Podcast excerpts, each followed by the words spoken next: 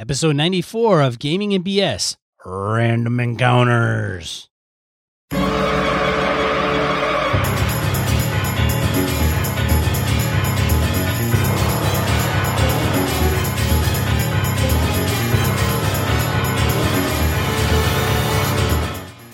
Welcome to Gaming and BS, a RPG tabletop podcast where we talk about tabletop RPGs and other miscellaneous topics of geekery. I'm one of your hosts, Sean. And I'm Brett. Welcome to the show. Welcome back, folks. All right, let's get into announcements, Brett. Let's do that. Okay. What have you got, Sean? Uh, registration for Gamehole is now open as of June 25th. Today, uh, recording is June 27th, or we will drop this on June 28th. Um, so if you haven't registered yet, you can go to GameholeCon.com, sponsor the show. Get your ass to Gamehole. No, on all that stuff. It's an event in November here in Madison, Wisconsin. Next milestone date for everybody will be July 30th, which will be the VIG event registration opens. So if you are a VIG badge holder, you can register for events as early as July 30. Very nice. Yeah. Uh, also, on top of that, let us know if you're coming to Gamehole Con. I'll have a link in the show notes to a place on our Google Plus forums. Um, Roger Braslet had mentioned like, "Hey, we should like tell everybody if we're coming or not." And I said, "Good idea." And then mention where you're coming from, and then if we can, you know, all hook up and uh, meet each other um, face to face at Game Gamehole, then hey, then we can do that. Absolutely. Go get a beer, get a sandwich, hang out. Throw dice at each other. Uh, well, always. That's that's a given. Right. Cool. And the other one in gaming uh, convention related news, excuse me, EverCon uh, event submission is open. Evercon.org. Go to the uh, running games area and events. You can register your event. You can put a submission in saying, "Hey, my name's Sean, and I want to run some really kick-ass games up there in January." So, boom, you can get in there and get that rolling. My buddies and I, who are uh, we're kind of uh, reorganizing the con, as I've said before, we're going to be at a new location up in the central Wisconsin Wausau area, and um, getting some deals set with hotels and some of those other things in the background. But uh, we wanted to get the event submission stuff going. We're working on a couple special guests. I'm hoping we can snag one in particular. We don't have uh, quite the uh, you know carefree approach that Alex Kammer and some of those guys do at Gamehole. So I got to be a little more stingy than Alex, but I'm hoping we can we can snag at least one cool person that folks would want to come and see. So uh, anyway, uh, EverCon event submission, as I say, is open. Feel free to check out our website, evercon.org, poke around, sign up, run some games for us. We could really use the help. Yeah, I am. Uh, I'm waiting for my people to get back to you, Brett, on that. Thanks. Yeah, that's good because um, your people are also like the official podcast of the EverCon. so that'd be great. So that'd be cool. Yeah. I was able to pull a few strings. Told my know the guys on the Gaming and BS uh, network, and they said, "Well, if you if you got an in, I guess we could use you." So there we go. There you go. Oh, and episode 100 trivia contest. We uh, what what the heck episode? Yeah, 94. Good lord, we're closing in fast. So we'll keep this sucker open until just before episode 100. So go out there and uh, do the thing. It's Put gaming, gamingandbs.com forward slash trivia 100. Mm-hmm. Fill in the stuff, see how right you are, see how horribly wrong you are. Regardless, get your stuff in there and get registered for our little drawing. We have two people that have submitted info so far. So, hey, if you submit, you will have a 33% chance of winning something. exactly. Your odds at this point, your odds are really freaking good that you're going to get something. So that's good. Do it! Exactly. All right. Let's go into random encounter, huh? Let's do that, man. Random encounter element segment of the show. Fielding emails, voicemails, social media f- from listeners. Um, I've we've put down the comments. We'll we'll rapid fire these off, Brett. These are in response to episode ninety three, which we covered board games and card games. Yeah, it's kind of a cursory, very high level dive into. Sean and I do not have the depth in this area, but it was it was fun to take a departure from the old uh, RPG perspective. I'll go first. Jason Hobbs Hobbs. He says, interesting episode. I spent too much time trying to think of another gamer in Maine. And for card games, I like Fluxx. And I just got Epic Spell Wars. I've heard good things about Epic Spell Wars. Paul Daniel Seaman says, My wife and I have been playing a simple little two player game based around competitive quilting called Patchwork. It's nice and short and doesn't tax our new parent brains more than necessary. Another game that I've played quite a bit this year is Space Alert. Holy cow. Talk about intense. Nice. Congratulations on being new father, Paul. Oh, absolutely. Yes. Congratulations, new parents. That's pretty cool. Yes. Another wee little gamer. Right. And Matt Martinez writes, okay, first off, Sean Kelly, you're full of crap about euchre. I've seen people. God damn, Matt. Matt Matt Martinez is a uh, he's a savvy dude, so we'll have to take this. Uh, this is this is gospel here. I've seen people take at least three tricks using super crappy hands based entirely on knowing just in which order to play those cards. Well, I'm unfortunate not to be one of those people. I played a ton of euchre in high school, so I got to see the type of strategy that can go into the game. One of my favorite card games is Sentinels of the Multiverse, which I know I posted about here before. It does an excellent job of emulating the superhero genre in a way that other super games can't quite manage. I've also played uh, Marvel Legendary, which is a good game, but doesn't really give you the feeling that you're playing a superhero. Fantasy Flight's Lovecraft games. I've played Arkham Horror, Elder Sign, and Mansions of Madness. Those are all good. I, I have played all three of those. Those are fun. Uh, Mansions is a lot of fun in that it's kind of splits the difference between a board game and RPG. He's absolutely right. The uh, setup is kind of similar to Betrayal House of the Hill, which I also love, except that it requires one person to be a keeper and run the scenario. Also, there are far fewer scenarios in the main game than there are in Betrayal. However, there are more expansions for mansions. Like Arkham Horror, Mansions of Madness can take a long time to play, especially if you're not familiar with the rules. My, my second session took about eight hours. That's a fair time. That's no joke. And if you like Arkham Horror but want something a little shorter, I recommend A Touch of Evil. Well, it's not Lovecraftian in nature, it's far more akin to Tim Burton's Sleepy Hollow. The setup and gameplay are very similar. Out of curiosity, has anyone here played Thunderstone? I really like the look of the art, and I've been interested in playing a D&D-esque fantasy deck builder. Unfortunately, it's out of print, but our friendly local gaming store has a copy of the starter set. I have not played Thunderstone. Sean, have you? I have not played Thunder. Th- you've been Thunderstone. Oh God! Dun, dun, dun, dun. Okay, Okay. get some ACDC guys over Yeah. Kick, right. Kick your ass. Next up, Jeff Rademacher. This is in my wheelhouse even more than RPGs I've found. Never been a sheepshead or euchre guy, but you pull out a cribbage board and I'm all over it. 15-2, 15-4, 15-6, nobs, 7, pair for 8, keep going. run of 3. Anyways, one thing to consider for those RPG fans who can't stand board games is that there are a lot of games now that are RPGs in a box. Mice and Mystics, Star Wars Imperial Assault, and Zombicide Black Plague have campaigns and characters that you can invest in. It's worth checking out. Absolutely. Also, also there is a new set of legacy games, games that are intended to be one playthrough, but there is a campaign deck that you go through that fundamentally changes the game. The biggest one is Pandemic Legacy, and I think there's Risk Legacy as well. And you can you like I've heard of write on you write on labels and you stick them on the board. I mean, it's wow. Okay. yeah, it's pretty once and done. Wow. Uh, you'd only get up to 24 plays of the game for Pandemic Legacy says, but in that time you're tearing up cards, putting stickers on the board, and altering the map based on your collective decisions. Love it. Very cool. Mice and Mystics, I can absolutely. I, I have played that with my kids, and that's a damn fun game. Jim Fitzpatrick, he says, I was surprised that the Pathfinder card game didn't get a mention in the episode. Oh, Oh, miss on our part, Jim. oh, It's a gigantic pain in the ass to set up if you use the physical game, but the app is fantastic. Do it! Oh shit, my bad. I didn't mean to. I didn't Apparently, mean- we apparently we're supposed to set it up now. I was like paging through something. And I inadvertently hit that. Sorry about that, Brett. If you're at all familiar with the Pathfinder universe, you have an anchor to the game.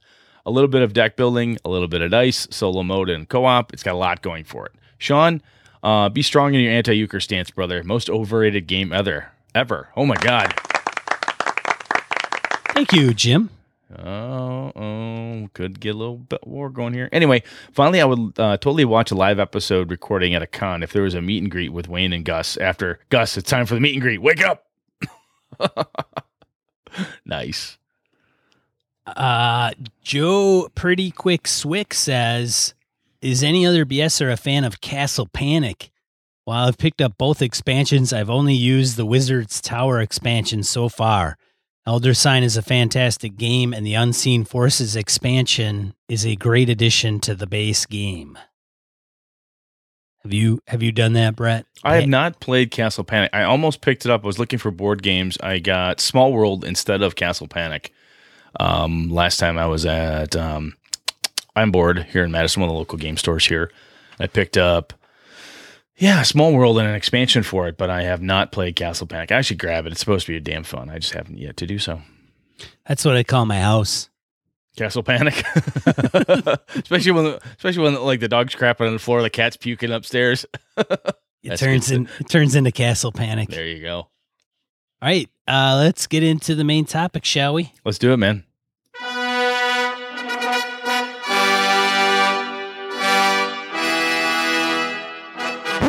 Random encounters. Yes, which is not what we just went through, but a different thing. That's right. Not to be confused with a segment of the show where we talk about comments. random, random encounters. We're actually talking about. I want to talk about random encounters in our RPGs. How we use them. Do we use them? Good versus bad way, and and so forth. Um.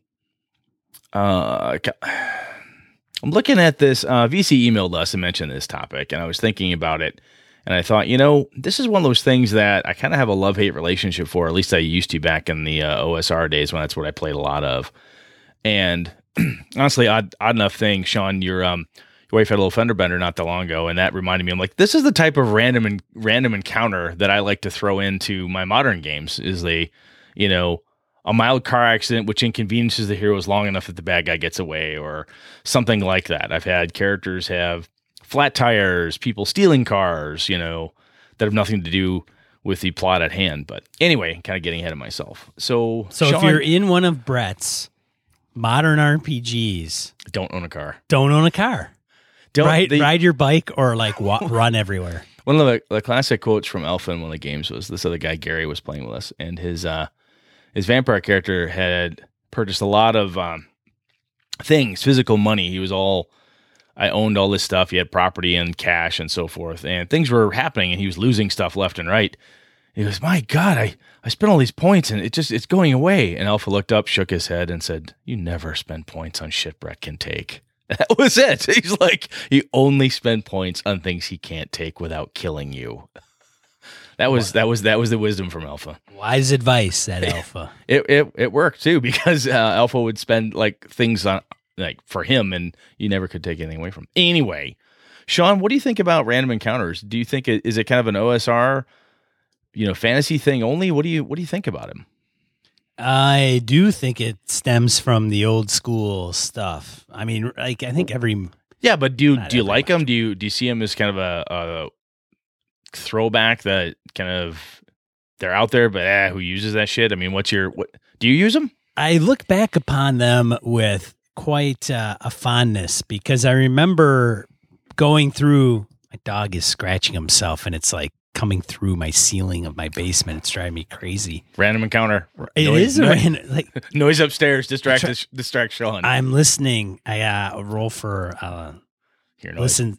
Yeah, hear noise, and I got my freaking dog going whap whap whap. I apologize. Anyways, uh, I look back with some fondness about random encounters because I remember as a kid we would be going through an adventure, typically a dungeon, probably, and we'd sit there, and if we take we took too much time to decide on something, the DM would roll for a random encounter, and it wasn't like And there were charts for that shit too, right? Like, oh look, you're on the third level of the dungeon. Troll. Ah. Yeah, Yeah. Um, ex- yes, which is like, so we would be like, dudes, we got to make a decision, or else a creature's going to come wandering down the hall. Like, it wasn't because we made a lot of noise. Maybe later when we figured out the game, like, hey, if you make noise, you will attract a monster. But it was because outside the game, we were like screwing around or taking too much time. Oh, so that prompts the magic random encounter. Oh, the ethereal mummy that always hits and does maximum damage. Oh, great. Yeah, well, even in uh I was just reading what is it, B one? Search of the Unknown. Oh yeah, yeah. yeah. Search and you actually unknown. populate that that module. Like it's an account like each room is like blah blah blah blah blah blah blah and then it says monster. And you write in the monster. yeah, it's designed to help you build dungeons and so Yeah, forth. It's a yeah. Not tutor- maybe it's a tutorial. yeah, it's probably not a random encounter based kind of scenario that is, but Well, when I went when I look back at the random encounters, the ones I couldn't stand, what would happen is that they were kind of fun for a while back in the day, and then someone would be like, "What the fuck is a beholder doing wandering around? Where's what? How this thing happen?" And then some, and this is you know as you're growing up, you're trying to put some logic or reality into the to the game world, or at least the setting, and somebody's like, "Okay, why would this be here?" And finally, the DM would have to be like, "Look, it's just a random encounter. Let it go." I'm like, "Oh, fine," but and then kind of left a taste in your mouth, like, "Yeah, these things should have a meaning." And then I remember reading. I was reading a, um, God, it's the it's a Forgotten Realms under Illefarn. Uh, it's a zero level adventure where you you make your way up, and all the random encounters in there have um, there's like five trolls, six of this or whatever, and each description for those is a blurb saying this is why they're here and this is what they're doing. Oh, and if you've done this other encounter, this only happens once. Don't worry about it, or or whatever. Some parameters in which you would use it, and some of my, uh, and I didn't know how that was very. So I got used to doing that in a fantasy game, right? If you're out in the the desert and you want to beat the crap out of the players, you have a Behir or a blue dragon or something crazy come swooping along. It's just on a hunt. Oh my god, it's there, and it, it flies off. Like, well, they live out here. It's, these these things happen. Same with forests and dungeons and so on. Then we started playing modern games, especially Vampire the Masquerade. Back uh, back when I did that heavy, one of my favorite bits of the uh, Chicago by Night, the first book, uh, the first edition of it, was in the back. It had a number of things, basically random encounters. It had like if you're here at this part of Chicago, that part of Chicago, and then it had like a weird non sequitur type of thing, like just oddness that could happen. Um, one of them was somebody would walk up and you know hand the character rose, mistaking them for somebody else. There's no connection to any plot or storyline. It's just a truly random thing that could happen that causes a uh, kind of a pause or a hit. One of my favorite things I did to uh, the girl I was dating at the time when she was playing vampire, I had a her a toreador. I had a group of people accidentally throughout the entire night session for eight hours. She had water or some kind of liquid spilled on her constantly. And I decided it was just, it's just one of those days where you, you just constantly you're like up up spilled something again. We've all had that in real life, and I'm like, oh, she's just having a shitty day. She's going to get wet, and uh, it turned out to be a lot of fun to do that type of thing. So those to me are the types of random encounters that they're either I kind of break them down like this. I'm like, if they're happening, there's a reason they're happening. Like they're this dungeon where it's located, it would have a giant python somewhere in it because I happen to be in a swamp, in a jungle or something. Or I'm in the forest and there's a goblin tribe in the forest, therefore I could have a goblin random encounter. If it's a city game, city type stuff could happen, as I alluded to earlier. Um, you could be driving down the street, you could have a mild fender bender, you could get pulled over for speeding. Um, um, some cop decides he's going to pull you over and try to shake you down for money. Hey, you got a broken tail, like smash, you know, one of those types of things. Or somebody mistakes you for someone else. They come up and start talking to you. I've had that happen where someone came up and started talking to me at GaryCon this last year, swore that I was somebody else. I'm like, dude, not that person. Ned? Ned Ryerson? needle, Not quite. Needle nose Ned? Not quite. Um, so I I like them, but I don't.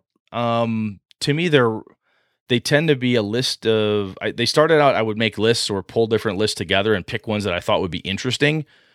And I started doing that much more than I ever really did the the random die roll because I'd roll it and go, ah, I don't want bugbears, boring.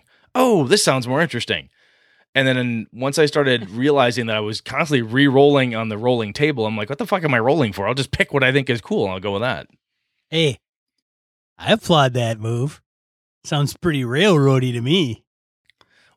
Brett, Brett, like, pick, doesn't want to nice. pick his shit because it's like, oh, that's it. Roll. It's like this. That's boring. That's boring. I don't like that one. That's not dangerous enough. Oh, that's oh, there it. we go. That'll work. exactly. And, and then at a certain point, excuse me, like, fine, fuck it. It's a beholder. Yeah, because that's what I need. I think I think though that having having some of that randomness, if it, like I said, Kat's character getting wet, like somebody spilled water on here, someone spilled wine on here, someone bumped into her and dumped a beer on her in a in a tavern or in a bar, excuse me. It, these this shit happens, and there's a weirdness of saying, you know, that happens in real life, and that weird little, um, inconsequential event made the world feel more real. And then if you're playing a game and you're in a certain area and you're accosted by a gang, a press gang, or or um, goblins or trolls or what or what have you, um, and you know that's in the there's a reason they're there. That also helps make the world feel more real. And I think that there's something to that when the players don't know what to do. it's kind of that it's kind of that that statement of ninjas burst through the door. Right? Something has to happen you know, it it, it doesn't have to be simply to punish people, but like a, something happens. You know, there's a conversation, it's dragging, it's lagging, something's not quite working. You don't have to shoot someone in the head, but you can have somebody nearby you get shot because it was, you know, some other altercation in a bar, gunshots go off. It's nothing to do with your characters, but now you've got to deal with it because suddenly there's a fracas. Okay. Okay. So Sean, what do you think about all this? Is this how do you how do you do random encounters? Do you do random encounters? Are there random encounters on the train or is it just scenery that goes by? Oh, the train. um, I think it is. I don't use them very often nowadays because I think they're kind of like I said more. They're definitely more prominent in the original AD and D times worlds modules. Back in our day, when it, games were simple and easy. That's right. They had the tables and all the damn modules where you would roll from random encounter, or even just the uh, the monster manual had like the percentages of them appearing. I think that's what it was called. Well, yeah, of, percent in lair, where, right. where if you encounter the creature, there's a certain chance that's actually in its lair versus wandering. Right. The DMG and different areas all had. You're in the swamp you should roll on this chart. You're in the forest or mountains, it would roll on this chart. I like them. Uh, I don't know if I used them in the Star Wars game or not. I think I'm. Did I have anybody like bump? I did it. Uh, did I have somebody bump into somebody here or there? Probably. Oh yeah. I like them. I like them if they make somewhat sense. Um, I think you do have to. It's funny. I kid about the party that we had would kind of screw around and not decide on what to do and then the DM would just launch a random encounter. But at the same time it's kind of like, well, they're really not doing anything. I'm going to prompt or push the situation into them having to do something. And guess what? It's going to be something wandering down the hall, mm-hmm. or it's going to be some goofy lost tourist that wanders up to the party like they know them. See, though, that type of random encounter is honestly my favorite. Like from just to getting things moving and changing perspectives. Combat can, excuse me, especially how do I do this? When I read the old D and D ones, like, oh, it's a troll, it's five bugbears, it's one d six carrion crawlers, happen to be whatever. But every once in a while, you'd read one which I thought was more fun, which would be the concept of oh, someone's spilling water on you, or a mistaken identity, or you know, drunk takes you for his best friend and, right. and insists on hanging around you. Those types of things get they to me elicit more role playing. You know, it, it, gets people to do stuff. What do you do? This guy, hey Sean, I love you, man. This is oh, so cool to see you. Like, dude, this you got a totally different Sean. No, he's such a name, Sean. You're like my friend, man. It's not me, dude. Yeah, yeah. whatever. It's all you know, and it goes. You gotta and get then this guy like, out, oh, of, I, out of here, man. Get out of here, dude. And not only do you want him out of there, but you're like, I'm gonna fucking stake out. Why is this gonna get this drunk, drunk ass off me? Everyone's drawing attention to me. He's fumbling at me. He's gonna see the badge and the gun I've got hidden in my coat here. Get off, go off, go, go, go. You know, those kind of encounters. It's not combat oriented. It's inconvenient. It's um, it's a talky role play type encounter, and it can it spawns other actions, right? If you're being watched and it, it can prompt the characters into action. As I said, it, um, I used to do this in Vampire because Vampire always took place in large cities, where in Chicago they'd be doing they'd be in a tavern or a bar or a nightclub, especially a nightclub. Something be going on, and someone would OD right next to them, And people like, oh my God, oh my God, she's ODing. And people would start to panic, and you're standing right there. And so the crowd's moving, moving, bouncers are coming, move aside, move aside. People are shoving people. And the dude you were watching or trying to shadow, he or she turns around and sees your character goes, Oh fuck, she just saw me. And then it, it causes action. Instead of just sitting there in the thing for two, three hours, what do you do? I'm still watching. I'm still watching. Do something. The character's in the uh, in the nightclub waiting for action. Either the NPC is going to give them a clue of some sort. And if they're not actively getting the clue, they're passively doing it. If I have that kind of a random non combat based encounter happen, it forces action. Either the player character needs to move away from the weird social event that's happening, or the NPC sees the social event, goes, fuck, I'm out of here, and starts to move or acts differently, or they suddenly feel threatened and a gunfight breaks out, and then your player's like, oh crap, I gotta do something. That makes the that makes the action happen to me and i do the same thing in dungeons even you know you, you encounter a lone goblin. Some and the lone goblin's hungry. He's looking for Mistake- food. And mistakenly identifies you and is hammered.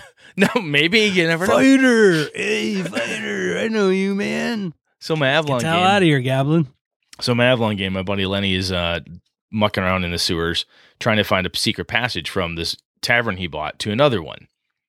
And he finds this goblin roaming around through the dungeon. The goblin's terrified. He's like whoa whoa whoa i just want to know something and the goblin promises he'll get him where he needs to go as long as he gets him a pie. And he's uh, like, a, a pie? Yes, I want a pie. Never trust an adventurer. Never, because they they got your number on their sword. exactly.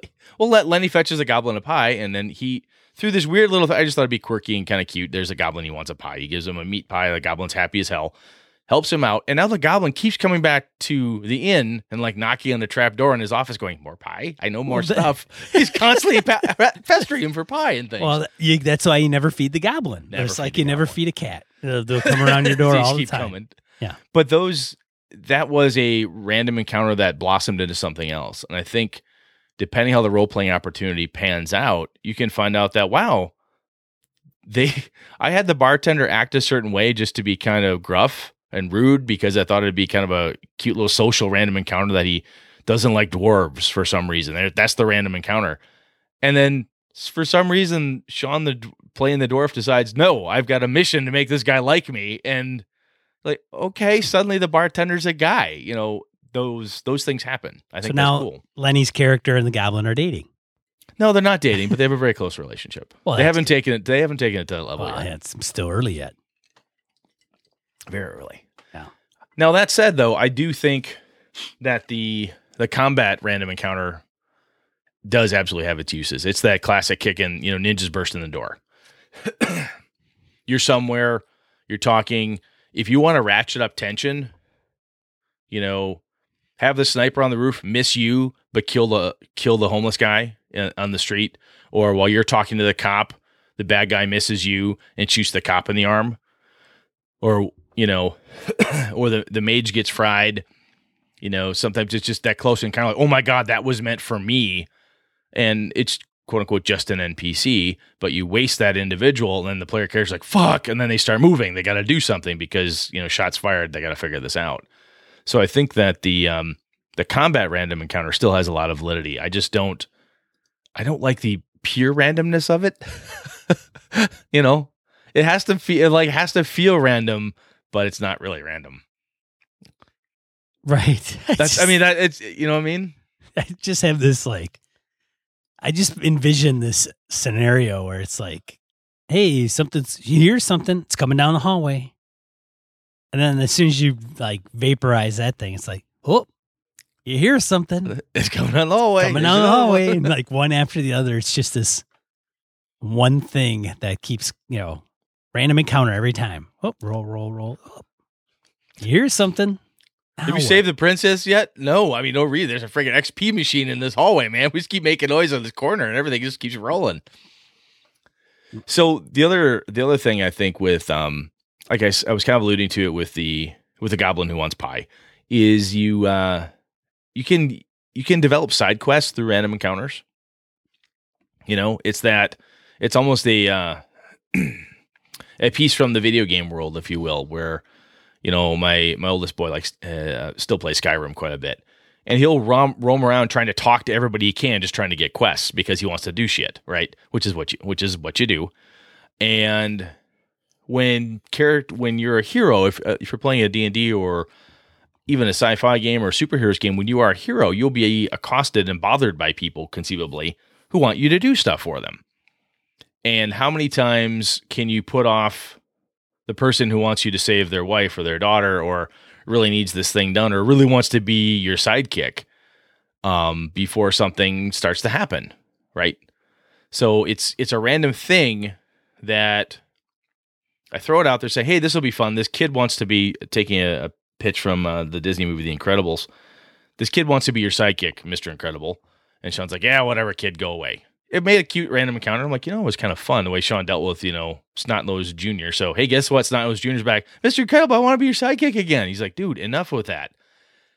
And then do I turn Snot Nose Jr. into a supervillain at some point? They're like, oh my God, little bastard's a supervillain. Well, that just shows you that if you run into that type of situation, you got to kill that kid. Just waste the kid. If you if an NPC, if you have a random encounter more than once, it's a plot by the game master. Kill it.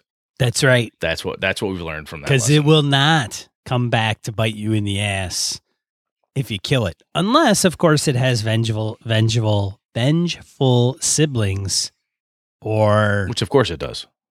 well, that's true. So never mind. It doesn't matter what you do, right? It doesn't Yeah. matter, Brett.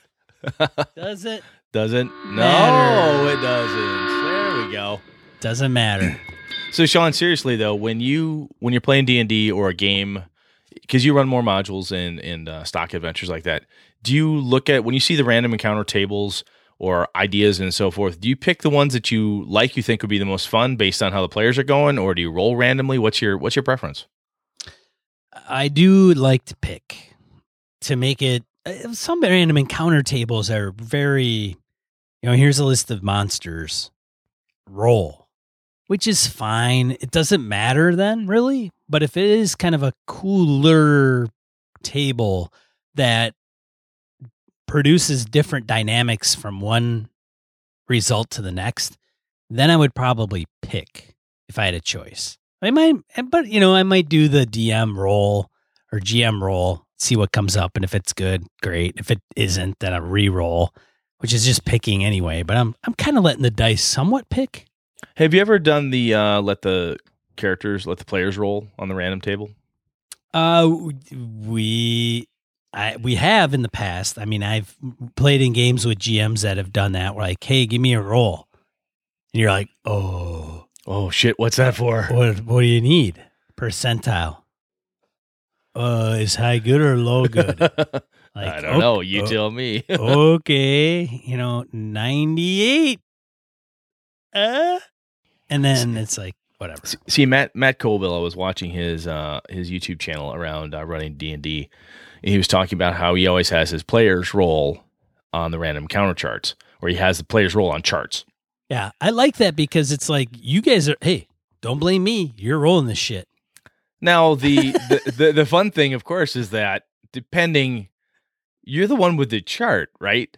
So Well, Brett, Brett rolls yeah. a twelve. Brett rolls a twelve, and Sean's like, I don't fucking care. The Sean train's going, baby. Guess what? It's bugbears. I don't give a fuck what you roll, man. It's Like- bugbears. That is the that is the key, right? That's the illusion of There- players having illusion of that's- randomness, illusion of control. That's right. That's that's what the game is about, Brett. I know. It's man. about thinking the players are doing what they actually want to do, but they're not. See, the cool thing though is even if you don't do, even if you pick instead of having the players roll, if you're paying attention to what the characters are up to, what the players are looking for, and so forth, and where they're at, where they're stationed, and the type of, um, if you have that character who has developed their their bard as this flamboyant, very ostentatious, everybody knows who I am. I'm I'm big on this. it's a great opportunity to use that in oh my god, you're Felix the Fine. You're the best bard in town. And then everybody freaking mobs you like, oh my god, like walk Gene Simmons walking on the street. Christ, someone noticed you and there's people all over. So that itself can be the random encounter. Dipping into the the character backgrounds, dipping into the world, the environment background. You know, if you've been in this town for a while and you saved somebody and you have a m- mild bit of notoriety, I could see this in a Dungeon Crawl Classics, your DCC adventure. You're in a town, you've done some good, you've rescued a few people from some horrible monsters. Well, guess what? You're the, you're the people everyone comes to. You know, you're That- you're the cleric. yeah. You can you can do stuff. People come. Can you please bless my baby? Can you help my child? Can you my my daughter can't is you know crippled. I need, I need some help here. You know, those things aren't necessarily. I mean, that could happen during story out of story. But you could be walking down the street trying to go talk to the mayor about something important and be accosted by this mother and father and their poor daughter who you know is paralyzed and they they want your help desperately and you're a paladin. You're the paladin who did all this good. Why will you not help us? Oh, um, it's again, it's a role playing random encounter, but tipping into the player characters' backgrounds and so forth, because as I say, the truth is at the table. And if that's something that they want to play with, you can use that in a random encounter format to pull out more about the characters. And I think I've done that in the past. I think that's a lot of fun. I can't wait to run my game at Gamehole because that's what it's. That's the whole premise of the game. Random encounters. Random encounters, man. Just- you're you're what you're gonna do is a instead of body in the a- trunk. Instead of laying out a map, you're just gonna you're gonna put down five tables and give everyone a die and say roll. You're, you got a body in the trunk. Oh, you're, head- you're heading to the desert to bury the body because you're a bunch of mobsters. What could possibly go wrong? nice. it's like you know, such an easy one shot. Like here we well, again, go. the, the cool thing about that is, say, if you came in there and you said, "Look, there's 20 things that could fucking go wrong. This is so cool. I got 20 really good ideas," That's right. and you're sitting down there, and you got, you know, Chris, Phil, Brett, and Kevin sit down, and you're like, "Oh my god." Chris and Phil and Brett, they just said this thing and they giggled about it. Like, boy, wouldn't it be funny if X happened? And you're like, hey, hey, guess what, guys? It's just like that, but blue. Oh, son of a bitch Yeah. again, I think if you pay attention to the players, you know, when they're like, you know what, we got to be careful. We got to be careful. This could happen. This could happen. At a certain point, you're like, you know what? they're literally asking for it. Practice. You know, Right. done. Boom. Serve Flat it up on a silver platter. And there's nothing wrong with that. You know, the players make, oh God, we got to keep it quiet. Uh, You can't do that all the time, right? If every Right. time they say, boy, I wish I had a pie, boom, there's a pie. Oh, I wish I had a, you know, steak dinner. A steak dinner appears. That gets kind of boring. You know, you're, you're a DM, not a, you're a game master, not a concierge, you know. But when they're feeding you, even if the game system doesn't have a mechanic for invoking that type of thing, you can read the table, see who's doing what, see who's interested in what, and start feeding it to them. I, I think I think honestly, more adventures, whether they're homebrew or published, should incorporate a lot of those uh, things. I think that it should be like, um, here's a Pathfinder campaign arc, blah blah blah. This is kind of the overarching story of this particular module, and I think when you get to a particular encounter, you there should be in not all of them, but Mhm. every once in a while there should be an encounter with a random encounter piece to it. So what happens if you're going to meet with Baba Bushka in the you know middle of the desert or the jungle or swamp or whatever that is, and you're going to negotiate with her? What could possibly go wrong? I don't know. No, I get it. Actually, You know- th- this just dawned on me is that I think part of my journey to how I, I improv more at the table and so forth is through the use of random encounters. And I learned a lot of that stuff through my vampire game. Picking through the back of that Chicago by Night book and saying, Ooh, this would be cool. I'll do this random encounter to somebody tonight. And then laying it out there and seeing what they did with it. and sometimes it would distract the entire table for six hours. They would be digging into a thing that had nothing to do with anything. It was fun though. And a random encounter, unless it is specifically tied to the storyline or the hook, um, it might not, but it's really cool. And the player's like, I really like that. I want to learn more about this this quote unquote random thing that just happened. It feels like it was planned. I want to dig into a little bit more. And that was kind of a training wheel for me for a lot of the improv stuff I do now, is that I can have a random thing happen. If you guys react to it in a certain way, I guess is the best way to describe it. I'm like, oh, they like this. I'm going to go with it. if they don't like it, I'll go back onto what I had already planned. I have something. I have a I have a concept in my head. Two encounters later, I throw something differently, quote unquote, random at you, or something that seems like it would be fun. A piece in my head. Oh wow, Sean and the guys and Chris and Phil and you know Angela, they're really into that. Angela really liked it. Guess what I'm doing? I'm digging into it now. Now that might very well become a huge component to the plot line, and I'm going to weave that back into it because this random thing that I did or that I thought would be fun is how I develop the world and the adventure. I think I I don't know if I just I don't know if I just uncovered something in my own head how that works, but that's I think that's what I've been doing. I think. Well, and sometimes somebody may argue. So I can hear somebody argue like, "Well, then it's not random." And I say, "Well, maybe it's not." But I think that there should be there could be something that comes up and maybe it is random to the fact that whether or not it's triggered, right? So if you're, you know, Bababushka's swamp, maybe it's something you've taken from somebody else. It's probably not maybe it's not even written in the module. Like Yeah. you killed you killed a group of bandits and you pull something off of them. You have it and then when you're talking to her you you pull out something to give to her and you and she sees it. and she sees it and it falls on the ground something along those lines then what does that create maybe it's from somebody that she knew maybe it's something she wants I'll tell you, in certain games, like an OSR game or a DCC, which has again has this OSR feel, um, there is something that is really cool with a purely random table. That's how the combat. That to me, sometimes they're combat driven. They're, that's a little more fun um, for for the purely random ones, and that's in you're behind enemy lines, and you're sneaking through an orc encampment and having a series of things that like this stuff could happen. Or i'm in the troll moors and guess what?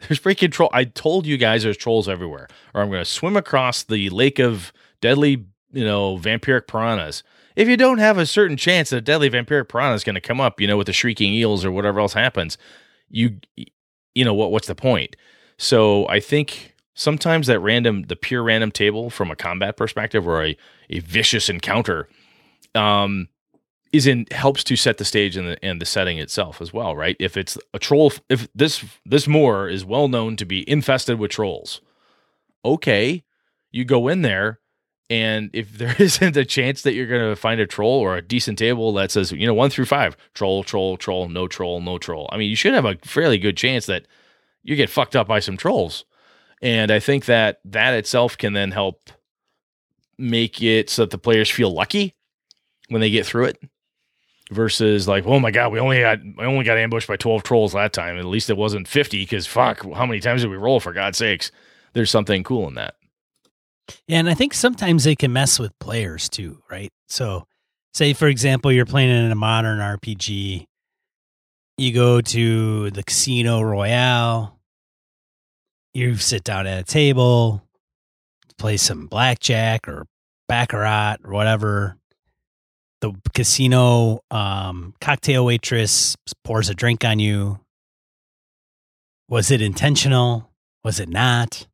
Does the player think one way or the other? especially based on the fact that you know you're in enemy territory right. right you snuck in you're in the horrible necropolis of the undead lich Nerul the Wanderer, and you're like, okay, I hope Nerul the Wanderer doesn't his one of his minions don't find out I'm really not one of his you know, sycophantic followers, and somebody bumps into you and goes, Hey, didn't I know you? And you're like, oh fuck. And it's nothing else. It's nothing bad. It's just a pure case of mistaken identity. Right. Then we go to high school. Oh my god, this is great. You're a, you're a sycophantic follower of Nerul the Wanderer too. Oh, this is awesome, man. Let's go talk to him. Let's go talk to him. Oh shit. Oh boy. Yeah. That's isn't good. Cool. Anyway, Yeah. that's that's kind of what I want to talk about, man. You got anything else? No, I don't think so. I think we can move on. Let us know how you use random encounters if you do or not. Absolutely. I'd like to hear uh, more about it. I know we've got plenty of uh, OSR folks out there and other folks like Tim Jensen and others are into the small book games and other things. I'm curious um, how guys like Tim and others who um, play those types of games, how do they incorporate that? Do they incorporate it? Or do some of the um, Some of those newfangled systems, do they have mechanisms to handle it better? so it'd be kind of cool. Always up for learning. All right, die roll. Two to four miscellaneous points of gaming or geekery we want to share with you. Brett's got a couple. I've got three. I outdo Brett again this week. Brett, Eh, it happens. and we've got a couple from from uh from the listener pool. Exactly.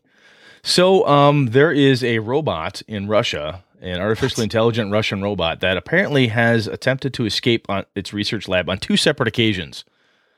Uh, link out there in the show notes. This is um, this is one of those pieces that in a uh, a sci-fi game, a modern game, anything like that, it just kind of a, I think homunculus tries to escape or does something crazy. It's fun, and this is also for, for no other reason more evidence to Brett's theory that um, artificially intelligent robots should be destroyed on site. So I think that's I think it's just more proof of that. So it's got to be something weird because let's face it. I mean, Russia.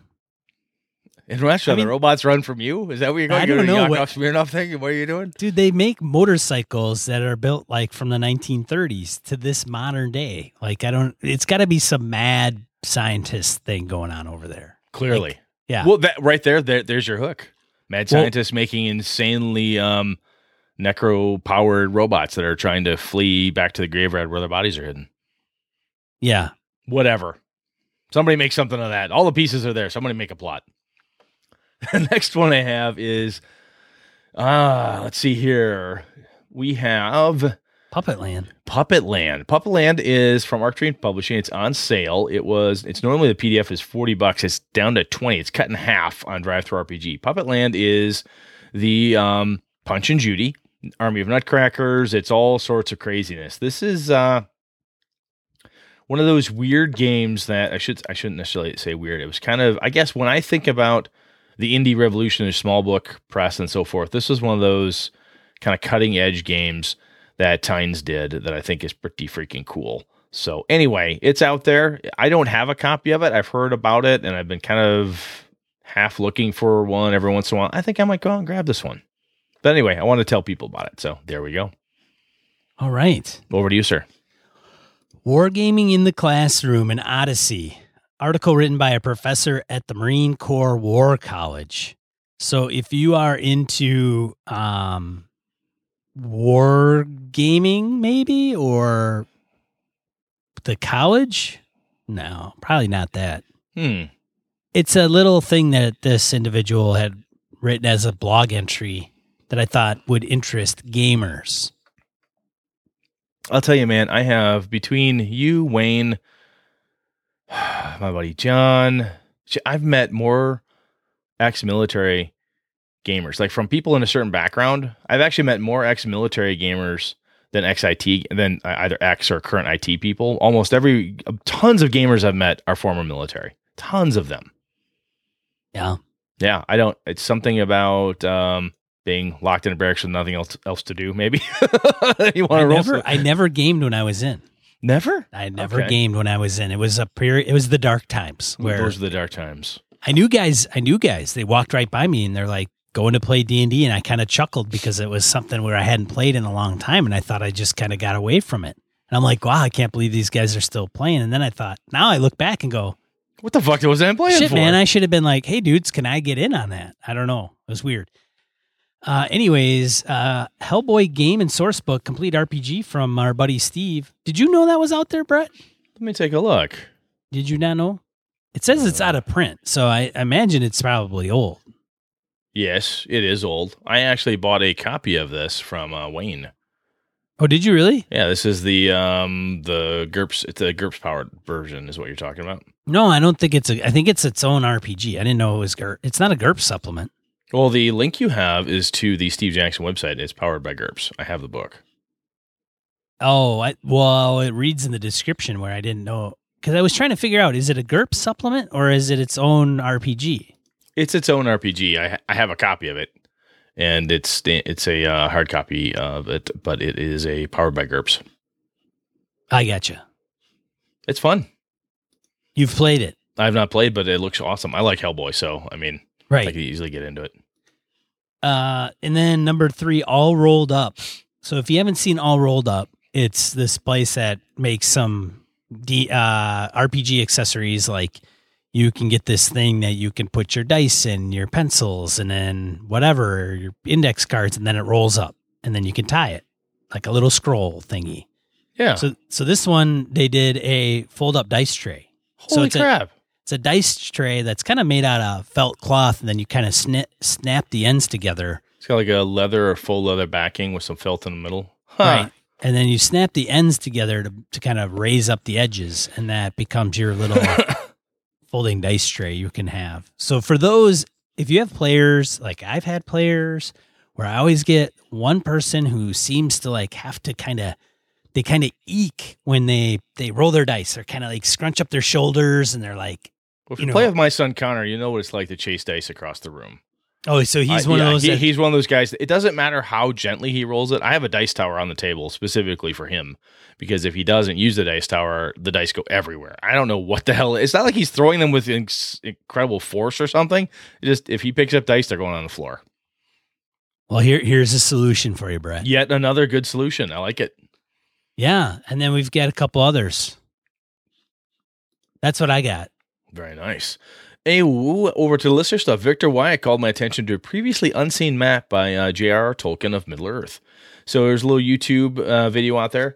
I guess it comes down to um, when Tolkien was first doing some publishing, um, hand drawn maps and so forth um, of Middle Earth and how it would be used and how he further developed it. So I'm a Tolkien file uh, at a certain level, and it's it's pretty cool. I like I like this type of thing. So thank you, Victor Wyatt, for calling our attention to that. Link, of course, in the show notes, and it's also out on our Google Plus community where Victor had posted it.